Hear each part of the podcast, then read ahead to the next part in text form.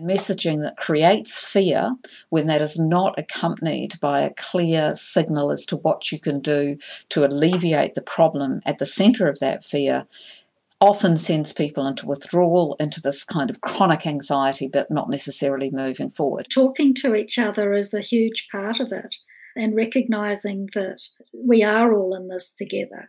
We don't have to save the world alone. So, one of the things that's intrigued me about this COVID 19 situation is what's it going to be like when we come out of it? Things like eco anxiety are precisely because we don't trust that that people are going to respond properly. I'm still hopeful, and hope provides a context for positive change. Hi, I'm Harriet, and this is Wannabe Greener. Now, in previous episodes, we've covered some of the easy physical changes that we can make right now to live more eco consciously, like how to go vegan, how to go zero waste. But today I want to talk about something less tangible that a lot of us have experienced in one way or another. I'm going to guess that if you clicked onto this podcast, you probably experienced or are experiencing some kind of eco anxiety. It's been described by the American Psychological Association as a chronic fear of environmental doom. Eco anxiety is pretty hard to escape from because we're bombarded by messages of doom and gloom about climate change and pollution and ocean plastic. We hear about the thousands of animals becoming extinct every day. I'm probably not helping here. Anyway, I felt it myself, and I probably don't help things anyway by kind of surrounding myself with people who feel the same, as well as spending a lot of time on social media and following people on Instagram and Facebook who are like minded but probably share a lot of the negativity as well. Now, I came across two psychologists, Jackie Feather and Niki Harrè, who were touring a workshop called Hope in an Age of Eco Anxiety Building Capacity for Psychologists. Now, obviously, I couldn't go, I'm not a psychologist, but the fact that specialists are now being trained in this new type of fear or worry made me realise how widespread it's becoming. I then started researching online and found numerous reports on the rise of eco anxiety. So I felt like it's something I really wanted to do a podcast on and just dive a little bit more into. And like, I hope it will help me and I hope it will help you as well. So I asked Jackie and Niki to have a chat about their work. We'll discuss how eco or climate anxiety differs from other anxieties, how to recognise it, and how we can manage it to be able to live with less worry or guilt about the future. And honestly, I walked away from this conversation feeling like I'd heard so much sense and that I'd learnt ways to positively change. And I'm a big worrier. And if you are too, I really hope that this helps you. As you know, we're in lockdown, so this was recorded remotely, so I do apologise for any dodgy sound quality, but stick with us. My name's Niki Harrè, and I work at the University of Auckland in the School of Psychology. I'm a community psychologist, uh, and I'm very interested in issues like collective responses to climate change. I'm Jackie Feather, and I'm a clinical psychologist. I teach at Auckland University of Technology. The focus of my teaching is counselling psychology, but I'm also very interested in psychology and the environment, and in particularly eco anxiety. Well, thank you so much for, for joining me today. I think a lot of people probably don't actually know what eco anxiety is. So, Niki, can, can you answer that? Well, I think um, there's a very fine line between what we can call eco anxiety and a real commitment to the causes. And this is what's interesting about it. So, eco anxiety is what it sounds like being worried about the environment, having a whole lot of behaviors oriented towards protecting the environment, being concerned about your own health or about your own well being as a result of all the things that are going wrong on this larger planetary scale. Now, because it's not actually a, a defined condition as such, we need to draw a border between when that's reasonable, because a lot of people would say it's pretty reasonable to be worried about climate change and to be reorienting some of your practices um, in order to do your bit to try and avert it. But when it becomes unreasonable, potentially is when it dictates your life in such a way that you are actually not functioning very well and are feeling very unhappy with the whole situation. Jackie's had a lot more experience with this on a clinical level, though, and so can probably give a more detailed response. Well, it's interesting the term eco anxiety because it actually originated in the media. and this was as far back as the 1990s. And it referred to people's response to changes in the environment outside of their control. And there's different ways of conceptualizing it. Um, it has been conceptualized as an emotional response to direct environmental degradation, which affects people's livelihood. So, for example, depleted fisheries. So, this might affect indigenous populations or local communities who depend on, on fishing for their livelihood. Um, but uh, I guess partly, uh, you know, in terms of the interest of psychologists, a more existential or anticipated fear of environmental loss is is something that perhaps in the Western world and more urban societies that we would experience and and see uh, in terms of people that we might see presenting clinically, or even just everyday people. You know, it's um, the world's changing, and people feel they have no power over it and don't know what it's going to mean for their future or their children's future. The actual anxiety itself is experienced just as any threat to um, to people in terms of what we might call the fight flight um, response. So excessive worry, shortness of breath, difficulty sleeping, obsessive behaviour, and so on. So, so that's how we might see it or feel it. But but then it's not the same. Is it still classed as a, a type of anxiety in, in the same way, you know, like a mental health problem? Is it, is it still classed as that, or is it quite separate because it's kind of more rational? I think this is quite a, a tricky area, Harriet, because in fact, eco anxiety, it's a rational response um, to something that's happening uh, in, in the environment. And uh, there's no actual clinical definition, so we don't and we shouldn't define it as a pathology. But having said that, for some people, the level of anxiety does impair their functioning, and in that case, we might say it's it's pathological but actually for most people it's just a realistic response to what's happening.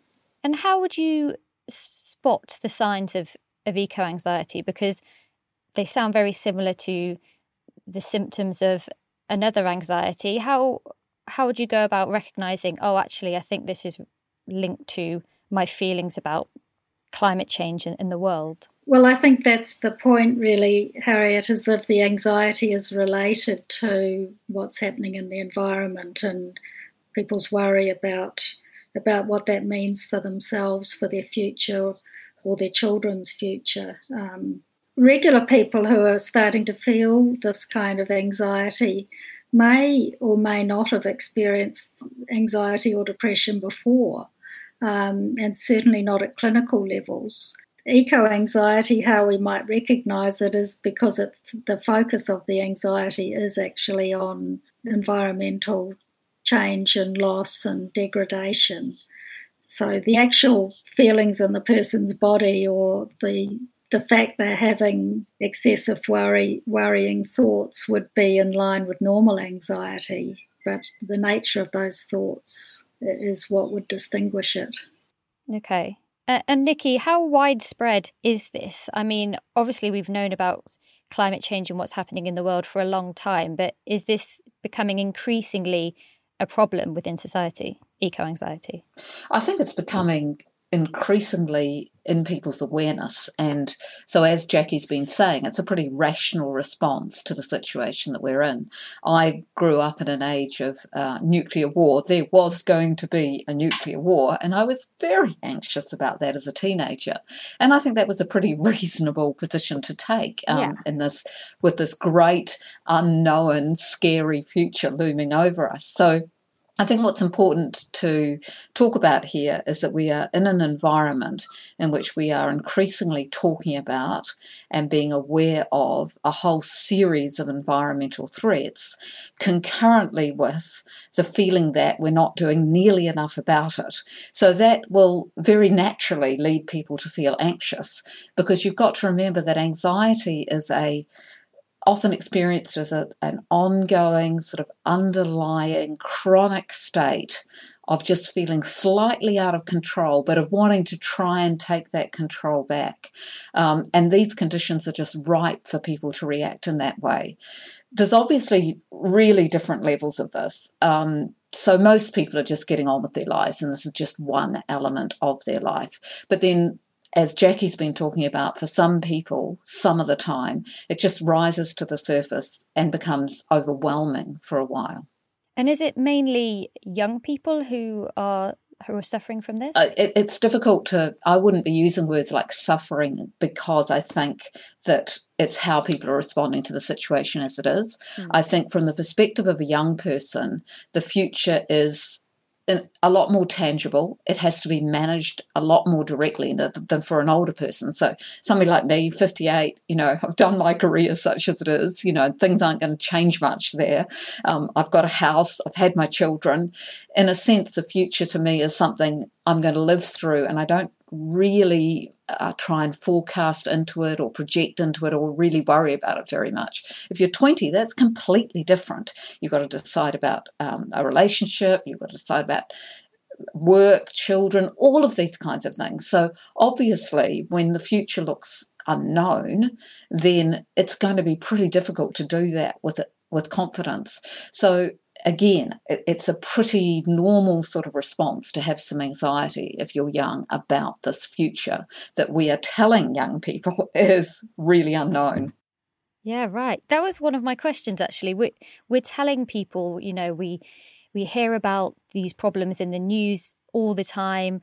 Um, we're all sharing social media posts about what's happening to oceans and the globe and global warming. Should we be doing less of that so that there's less fear? Should we be kind of talking about it less? I'm pretty strong and hot on this issue because, in a sense, I think yes. It's not so much that we should be talking about it less, but I think we should be really careful about how we're framing it. Uh, there, there is a lot of research in psychology that shows how people respond to different kinds of messaging, and messaging that creates fear when that is not accompanied by a clear signal as to what you can do to alleviate the problem at the center of that fear often sends people into withdrawal, into this kind of chronic anxiety, but not necessarily moving forward. So, for example, if you put out some something saying, you know, the world's got 12 years left and the governments aren't doing anything and da da da da, and and then at the bottom you can say, so write a letter to your politician. It's like seriously, writing a letter to my politician is going to affect this huge litany of problems that you've told me exist all over the world? I don't think so. But if you write an article that talks about the way in which communities are coming together to tackle these different issues and the numerous groups that are doing things at all sorts of levels community gardens, educators in schools, sustainable businesses. And if you encourage people to connect with the various uh, the, the networks that they're associated with and to get involved in that, then I have a message that can start me moving. So this isn't about concealing the truth or being in denial, but it is about thinking what helps people latch onto things and get active in a positive way. And you think that uh, actually, interestingly, I, I kind of mention on social media that I was going to be speaking to both of you, and a couple of people asked questions. And one of them was Marie on Instagram. She said, How can we convert fear into taking positive actions?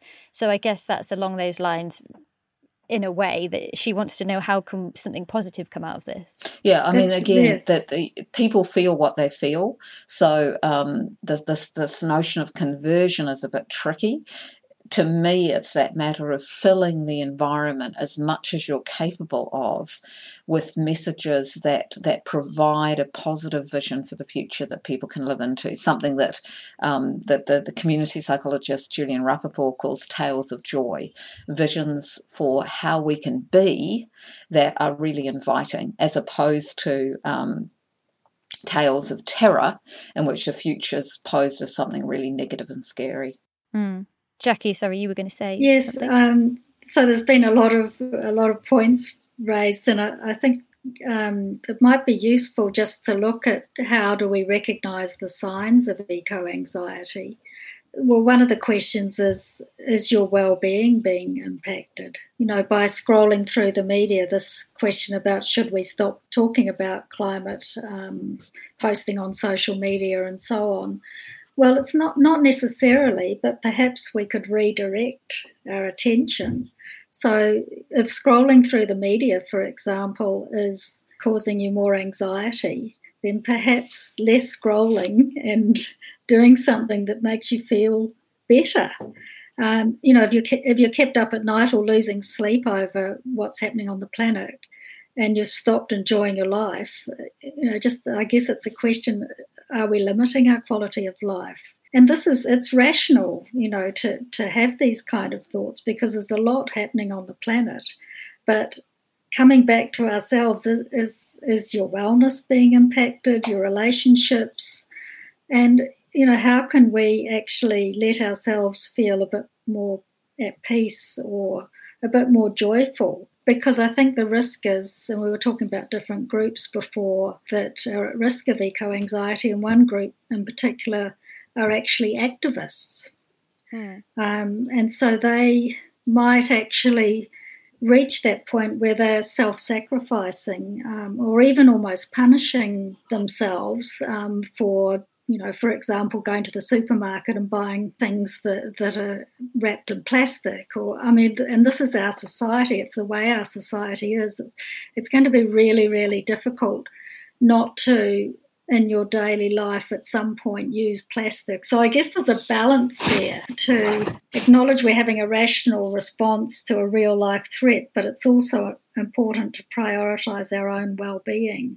Yeah. Um, you know, so there's two sides to it: prioritizing our own well-being, and I can talk more about that later. And then, as Niki said, getting active and, and taking actions that are going to help us to feel better as well. Okay. So there's a few things that, that we can do for ourselves. I guess coming off social media and not scrolling is something that a lot of people just find find hard to do. Especially, I guess we're talking at a time when the country's in lockdown and we're all spending a lot of time at home, and your mind has a lot of time to wander as well. And I find myself scrolling through Instagram and part of it is you know i have a, an instagram blog which kind of started all of this and that's me trying to be a bit greener and trying to share positive messages. But then through that, there's also a lot of negativity and there's a lot of people sharing horrible stories about the world. So I guess you can get a bit kind of caught up in it, really. Um, I just wanted to speak a little bit about your workshop you did because you were running one in Wellington um, and Auckland, I believe, and it was called Hope in an Age of Eco Anxiety Building Capacity for Psychologists. So obviously, you were talking to psychologists, not to members of public like me. But I just wanted to know a little bit more about it. Kind of obviously, it's something that psychologists are having to build into their training. Yeah, so the, the workshop, um, Harriet, had two parts to it. Mm. And because I'm a community psychologist, the, the first part of the workshop was really about how to build essentially resilient communities. Like, how do we work together to take action, which ultimately serves us all as a collective, but also improves individual well-being not directly but through the group process and then just to give you a bit of a sense of uh, what i was doing I've been really interested lately in the, the, the, core values that all human beings hold. If you remember, we are, of course, evolved creatures of planet Earth. We're biological beings, and all cultures, all people have really similar problems to solve. We have to eat, we have to um, breathe, we have to, some of us at least, have to have children, we have to have shelter, we have to organize ourselves. So there's a huge amount that people have in common. And so I've been really interested in, in those values, those orientations, those things we really care about. And when you ask people, um, and I've done research on this as to you know what they think makes the world truly alive, what is special, what is sacred, what is precious, you get people people talking in four major categories. One is human relationships. So, in almost all groups of people, um, human relationships are absolutely core to the way they organize ourselves. Uh, a second one is, is creativity. So it's things like innovation, growth, people just being able to be themselves and express themselves. The natural world is very important And most cultures, although New Zealand culture, I, th- I, think, is a little less developed in this regard, have a large spiritual understanding, a sense of interconnection, a sense of the whole, um, a sense that there's more than meets the eye, and that we need to to take care of the relationships between everything. Okay. So we talked quite a lot about these different values and how when you bring these values to the fore um, in any organization and process, people start to feel really safe and to trust each other and to be able to move forward. So, one of the things that's intrigued me about this COVID 19 um, situation is, is what's it going to be like when we come out of it? Is there going to be a sense that we've got each other's backs? Is there going to be a sense that people who have been out of work will be looked after? And things like eco anxiety are precisely because not because of the climate per se or you know all the environmental issues but they're more because we don't trust that that people are going to respond properly because we don't trust that our governments that our corporations are going to come to the party. So bringing these values to the fore and recognizing that we share them and acting on those values provides that foundation that means things like eco anxiety don't flourish because now we have a solid sense of trust in each other and a solid sense that people will work together to solve these problems. So, okay, then. So, in, in terms of us talking about positive actions that people can, can start doing, what are some of the examples that you suggest? I'm actually more interested in organisational responses. So, what can an organisation can do is more my area than what individual people can do. Yeah. So organizations have actually got a lot of power. So one simple example catering. Now as an organization you can make decisions like perhaps no or minimal meat, perhaps no or minimal plastic, perhaps not having imported fruit but using local fruit at your um, events. You can make decisions at an organisational level that are actually easier in many ways than at an individual level because often somebody's you know in charge of the catering, and so you can have a plan and a process. And once you feel part of an organisation that's really nurturing all of these values, this is incredibly empowering for everybody in it, and can also have spillover effects into the rest of people's lives. And and Jackie, in terms of what what you were doing with the workshops, it's slightly different, right? Yes. So the focus of uh, the second half of the workshop was more on individual responses, and I drew on a model of therapy called acceptance and commitment therapy, and this really has three parts. So the first is opening up, and you know, there's a lot of emotion that's generated by, by environmental change and loss and degradation, climate change, and, and so on. And even COVID 19, actually, we can put into the same category. So uh, it's really important to acknowledge these emotions um, and recognize them and allow room and space for them. Because when we feel an emotion, if we try and make it go away, you know, like if someone is angry and you say to them, stop being angry, it's impossible. Yeah. So it's it's important to make room for these emotions such as guilt, despair, hopelessness, even anger, um, but not becoming overwhelmed by them, accepting that they're they're part of being human, and it's a it's a that actually our emotions are a rational response and they're giving us a message. Mm-hmm. Um, and then the second part of that is is to be present.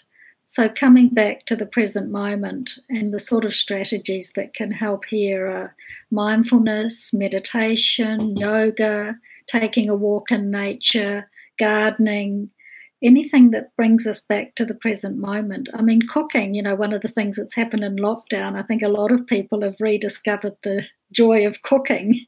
Yeah. And, you know, that can be a very presenting sort of activity because you're focusing on what's in front of you, the recipe, the, you know, cutting up the food and, and, um, cooking it and so on. So being present is, is, an, is really important. And then the third part of acceptance and commitment therapy is doing what matters. And again, well, coming back to cooking, that might be something, or gardening, or, or as Niki was talking about, joining a community group here on Waiheke, where I live with my husband. He's started a community group in our valley and there's a reserve area and the community group is is organized to weed the area and then to replant it in native trees.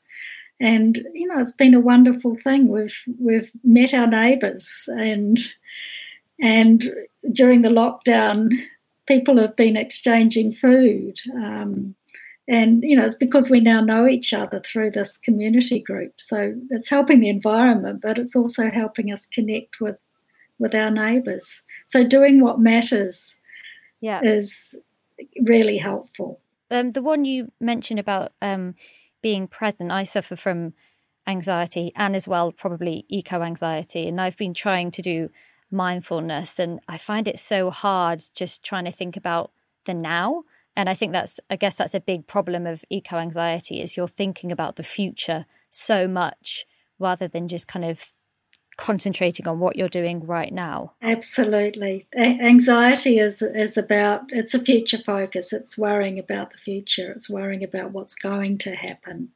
And and that's why it's so important to find strategies that work for you um, to bring yourself back into the present moment.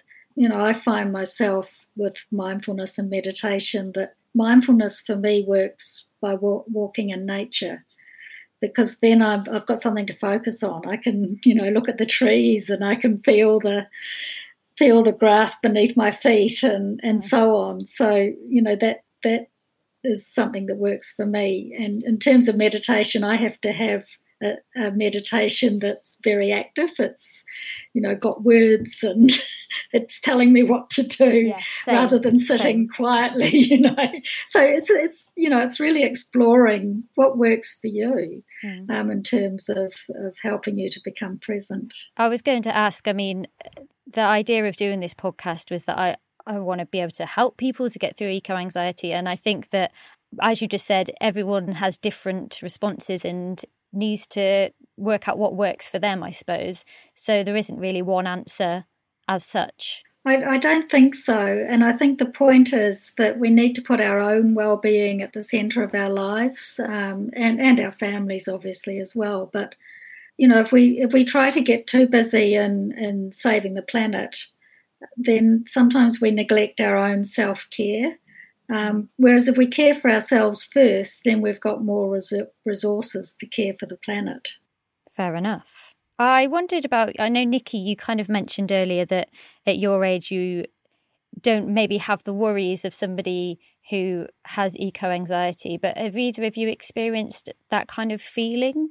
Um, Jackie, have you felt any kind I of eco anxiety? Yeah. and and it really, it it really um, happens for me through scrolling through media. You know, I've, I've become as obsessed at times in reading about climate change and and um, the impacts of that on people and and so on. And I was sort of telling myself I was doing it, you know, for research, um, which I was, but I noticed that if I spent an hour scrolling that I felt worse, and this is first thing in the morning. Whereas if I spent half an hour, say, meditating, and then getting up and having a shower or have you know making myself some nice breakfast, I felt better. Mm. So it's about recognizing those signs, isn't it? Absolutely. I mean, I I mean, just also, it's it's not like I'm immune to it. yeah. um, sure, sure, sure. I'm, I'm, a human being, and um, so, but I think, unlike you, Jackie, I've I've never been a um, particularly addicted to the meat. Not not that you're an addict, but you know, I've never, I, have never actually, I've never been the sort of person that wakes up and the first thing I want to know is what's happened in the rest of the world. I'm a person that wakes up and and you know, on week weekend mornings I read some book that I am really trying to understand and be connected to, and it's usually not about the current situation. So I think I've quite naturally just protected myself from the bad news. And I'm also very skeptical about any forecasts for the future. I treat all of those with a grain of salt, and I really don't believe anyone who says they know what's going to happen because this is a complex system and there is all sorts of feedback loops. Um, so I'm definitely can have this, but I think I've developed a real pattern in my life that that means that I don't have it very often. And I, I also just wanted to make a little comment because uh, I think um, one of the tricks in my own personal life, and it's a little bit counter perhaps to that idea of putting well, your well-being at the centre, is that sometimes when I've had a bad day, I say to myself, you know what, Niki, it doesn't matter how you feel. Like the world is so much bigger that your feelings of depression, anxiety, actually are tiny in the scheme of things.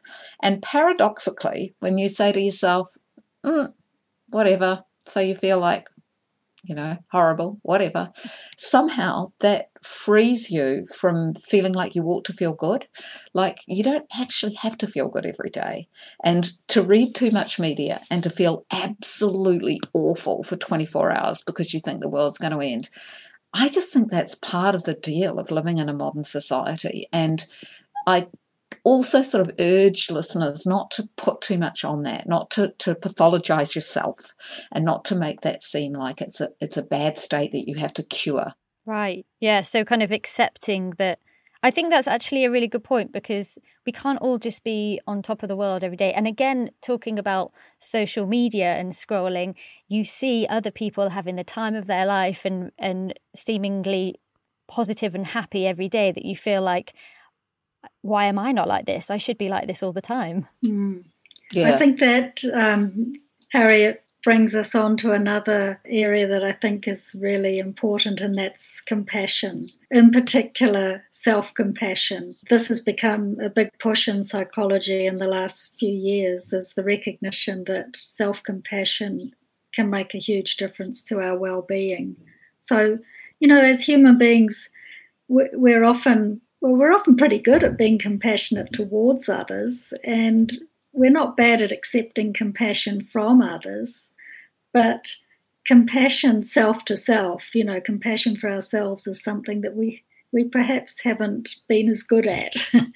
And um, it's really important that in the in this situation when we feel anxious about what's happening in the world, that we're kind to ourselves and uh, mindfulness is another part of that. So, you know, trying to, to get present and just recognizing we're all in this together. You know, we call it common humanity. But this notion of self kindness, I think, is, is really important. Not giving ourselves a hard time because we had to buy something wrapped in plastic. Mm. You know, um, there's, there's a lot of areas where we could be a lot more kind to ourselves, I think, and then we'd feel a lot better. Mm how would we treat our own best friend? Treating ourselves like that. Yes, for sure. You should definitely treat yourself as well as you'd want it, others to be treated. It's kind of the other way. What was the old say? What's the saying? Treat others how you'd like to be treated. Maybe it should be the other way around. Treat yourself how you'd like how you treat others. Yeah. So if somebody kind of came to you today uh, and, and said, I've got these feelings of eco anxiety, I feel like the world's going to end, I'm super anxious every day. Niki, for you, what would you be saying to, to that person? I'd send them to Jackie. I knew you were going to say that. Okay. okay, Jackie, you go. okay. Well, I mean, if we just take that acceptance and commitment therapy model, then I think the first thing I'd say is, well, tell me how you're feeling and just listen. You know, if, if, you had a friend who, who was suffering from, from this kind of anxiety, just ask them how they're feeling and listen and, and help them to uh, accept that and recognize that there's a lot of people feeling like this. Mm. I was going to say because there must be other people, people, sorry, who who recognize their friends are feeling this way and, and what can they do so exactly and i think talking to each other is a huge part of it um, and recognizing that we are all in this together. We don't have to save the world alone. You know, in fact, we don't even have to save the world as a small local community. We can just do our bit in, in, in our corner of the world. And so that sort of leads into the next um, step, which is be present. So just making sure the person has strategies for for, for coming into the present moment because as we talked about earlier anxiety is very much future focused and we kind of lose sight of the present. And you know 99% of the time we're actually not under threat. You know at the moment in lockdown when we're in our own homes we're not under threat. Um, you know when we go to the supermarket we have to take good precautions and you know follow the hygiene practices and social distancing and so on. But actually we're we're not directly under threat most of the time. So becoming present is, is can help us to, to see that. And then I think the third step is um, taking action based on our values.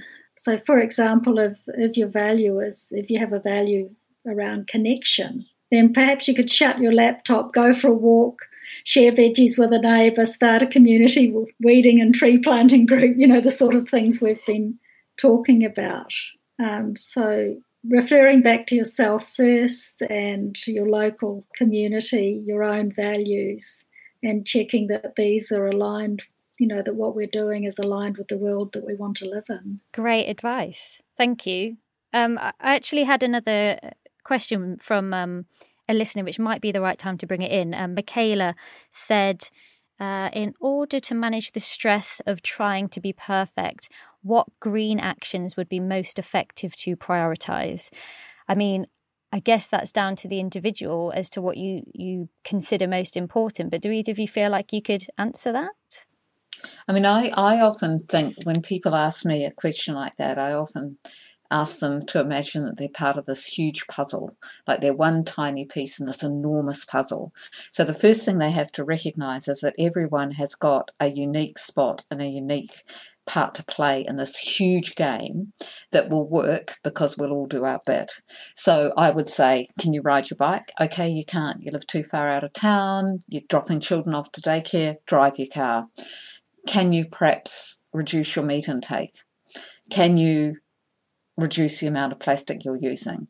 Are you the kind of person that likes politics and could pot- potentially join a political party? So it does become looking at your context and who you are and what is feasible for you. And and this is all connected to what Jackie's talking about about being in the present.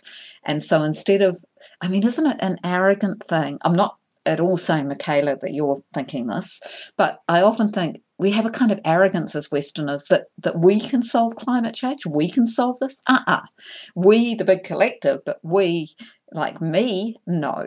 So so keep your sights small, be be humble, mm. have humility in what's possible for you to do, and then do that. Sometimes by feeling that we should be able to save the world, we end up doing nothing because every action seems redundant. But you know, if you imagine if everyone who could ride a bike did so, Auckland's transport would be transformed overnight. Um, if people started to reduce meat intake, again, massive decreases in methane emissions and so on. So it's it's that thinking, really thinking locally and, and having a bit of humility about it, I think allows you to find what actions you could take. And, you know, I think it's really interesting with the lockdown and I've heard this a lot among among friends and colleagues and so on, that they've really appreciated the time to slow down. And I think this also applies to eco anxiety. Well, again, coming back to the lock- lockdown, um, a lot of people are realizing that there's joy in the simple things cooking, gardening, reading, slowing down, and and these activities that each of us are engaged in is actually having a massive positive impact on the environment already. You know, yeah. the fact we're doing less and um, more focused on our local environment, you know, around the home and uh, and so on, or you know, swapping food with your neighbours at the um, at the gate, that kind of thing. What have you two been doing uh, in terms of uh, you know lockdown slowing down nature nature wise have you have you been doing anything different? I know you mentioned a bit jackie. Have you done anything else niki? I mean i, I just don't know how i lived my, my pre-covid life to be honest um, I, I, just can't imagine what it was like rushing around going out in the evenings and shopping and gosh visiting people do people actually do that? Wow. Um, so for me, I've been, you know, my work's been very intense because we've been getting all our courses online. So I've been doing that a lot. But I've also been knitting, uh, which I do anyway, but I've been doing more of. Way more time with the, pe- the people in my immediate family, my husband Keith and my our two adult children. It's fantastic to know who's going to be home for dinner every night all of us. So we've been sharing the cooking and we've even been playing games and having things like homemade pizza night. Uh, so, yeah, absolutely. I really don't know how I'm going to speed up again. Uh, but I suspect after a month I'll have forgotten what it's like to be in this slow state, unfortunately. Maybe, yes. And I, um, I love walking in nature anyway, but we've been going out every day and and having a big long walk um, one of the things I've noticed is wildlife seems to be more present. I was sitting in the bush the other day and a, a forest gecko just, you know, emerged and, and crossed the path in front of me. And I mean, normally we don't see them, they're hiding away. Yeah, I've been hearing the birds a lot lately. Yes. Mm. So I, I don't know. I think they're probably a bit curious about us human beings and approaching yeah. us a little bit more and going, "What's going on here?" You know, right. we've got our world back. Thank you. um, Niki, I just wanted to ask quickly. I know that in terms of what you've you've done, and you've done some research projects on sustainable communities and schools and, and, positive youth development. Are there kind of groups that you recommend that people get involved in, or, or is, is there something within the community that we could all be doing or that we could be getting involved in that you think would help? Yeah, I, I mean, I, again, it is it is case by case, but I do have a bit of advice. I think one of the things to do is to find some group that is, is really going somewhere and in which you feel welcomed and in which you feel your skills can be put to good use. And I think that can take a little bit of time. Uh, some people might enjoy gardening, so if that's good to find a community garden, but then see if you gel with that garden. You know, ha- have, go a few times and see if the people works for you. See if this it feels that the level of organisation is the kind you're comfortable with, and so on. Um, there are so many different ways in which you can engage. Uh, there's many groups for young people. Often these these are run out of schools or out of the universities and so on. But there's also things like Generation Zero, for example, which is an organisation focused on climate change, and you can do your own sort of individual creative things as well. Um, again, I've heard of, you know, with knitting, people um, doing knitting and putting it in public places these actions don't have to be necessarily directly related to saving the environment because, as Jackie said, us sitting at home has saved the environment more effectively than so many of the targeted actions that we've done in the past. Um, so I think take a bit of time, and if a group isn't working for you, and often that's because of interpersonal issues rather than the focus of the group, the, you know, the formal focus of the group, then move on to another group rather than sort of let yourself wallow there and, uh, not take action. So it, again, it is specific to different people and to different situations. Are you both feeling positive that um, positive about the future, I guess. I mean, there's so many people that are worrying and anxious about the climate and what's happening in the world. But do you feel positive and that people are going to get through it and we're not going to have a generation of complete worriers? I mean, I, I think it's a dangerous game to predict the future. And my reaction to that is that I'm an emotional optimist, but that doesn't necessarily mean that I think it's all going to work out in some kind of intellectual sense. Quite frankly, I haven't got a clue. Mm. It's a complex system, there's many, many variables interacting. Things can change overnight, as we discovered with this lockdown. Who would have thought we were even capable of this level of control? It's quite extraordinary. Um, I can't help but be an emotional optimist because I'm surrounded by people who are trying their best to make this a good world. You know, all the time. I see people working with open hearts, generosity towards each other. I think this is our natural state. And so I just I, I, keep remembering that. And it's interesting because when I was about 10 years old, I got really worried about the ozone layer. And I said to my father, oh, I've heard about this ozone layer and I'm really worried about it. And he said, don't worry. He said, there's lots of people working out how to fix that problem. And it's interesting because these days to say that to a 10 year old child who says, I'm really worried about climate change, would be often be labelled as denialism or something like that. But you know, I think we should be saying that to 10 year olds and we should be saying it to ourselves. Don't worry, there are lots of people really concerned about this issue and working in each of their own spheres of influence to make this come right. Would you like to join them and do something as well? That's the kind of message. For me, uh, it's interesting because I tend to live more in the present moment um, and not worry too much about the future. And and I'm an optimist as well. And interestingly, my husband's a pessimist, so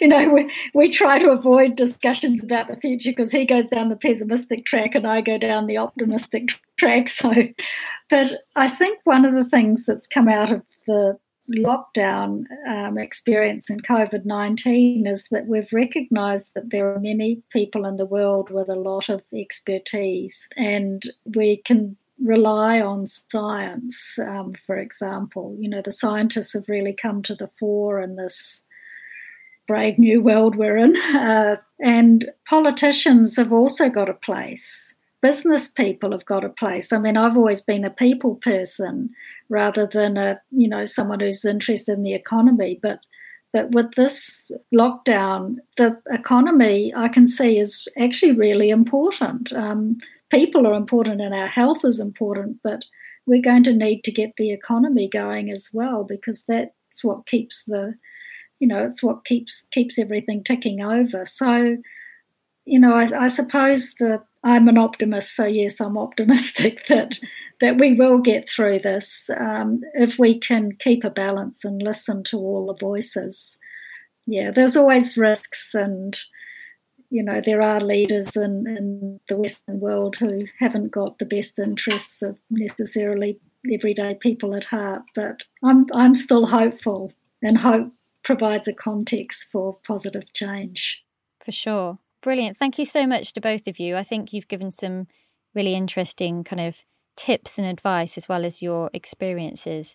Um, if somebody is really, really suffering from anxiety, eco anxiety, and, and they've kind of tried all of the things that we've talked about and it's not working, I guess the next step is to go and see a, a counsellor or, or a psychologist rather than just listen to our podcast. yes, yes, definitely. And I mean, there's a lot of helplines available.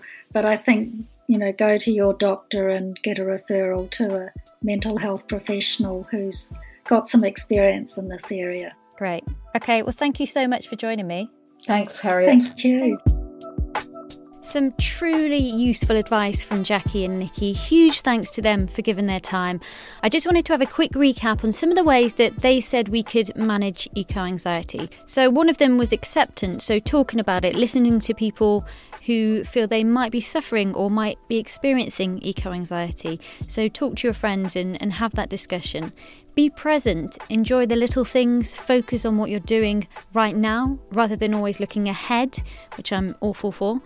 Take action based on your values, but do what you're capable of. Do what works for you. So, if you can cycle more instead of driving, start doing that. If you can use refill shops to reduce your plastic waste, focus on the ones that you can do that aren't going to cause you a crazy amount of stress or pressure.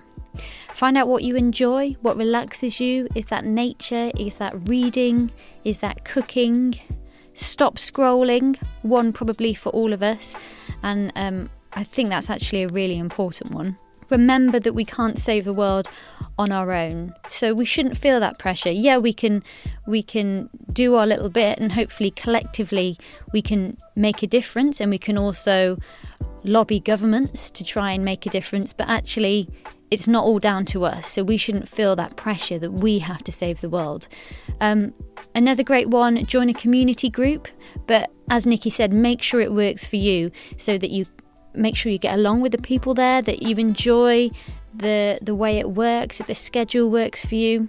I think some really great tips there actually. So if you are feeling that you've got eco anxiety, I'd love you to take some of these actions and let me know whether they're working for you. I'm definitely going to work on as much of this as I can. I know that I'm probably really bad for not doing most of it. So I'm going to give it a go. I'm going to try to scroll less. I'm going to try to enjoy the little things. I'm uh, all of it as much as I can. And we're in lockdown at the moment, the perfect time to focus on a lot of these points. So let me know what you think and whether you feel that this might help you. And just to let you know, Jackie and Niki are both professors at Auckland University and they've written some really insightful papers and books related to anxiety and the climate, which are worth checking out. I'll put links to their websites and stuff in the description of this podcast. I'll also put some links to some useful places where you can find out more about anxiety and mental health problems and um, just have a little bit of a read about what we've been talking about today. So please do go and have a nose. We didn't get into the half of it, to be honest, within that 45 50 minutes. If you did enjoy today's podcast, please do tell your friends and if you can leave a review, that's always helpful. And get in touch if there's an eco topic you'd like me to cover. You can message me on Instagram at wannabe.greener or email wannabegreener at gmail.com. Thanks for listening. Bye.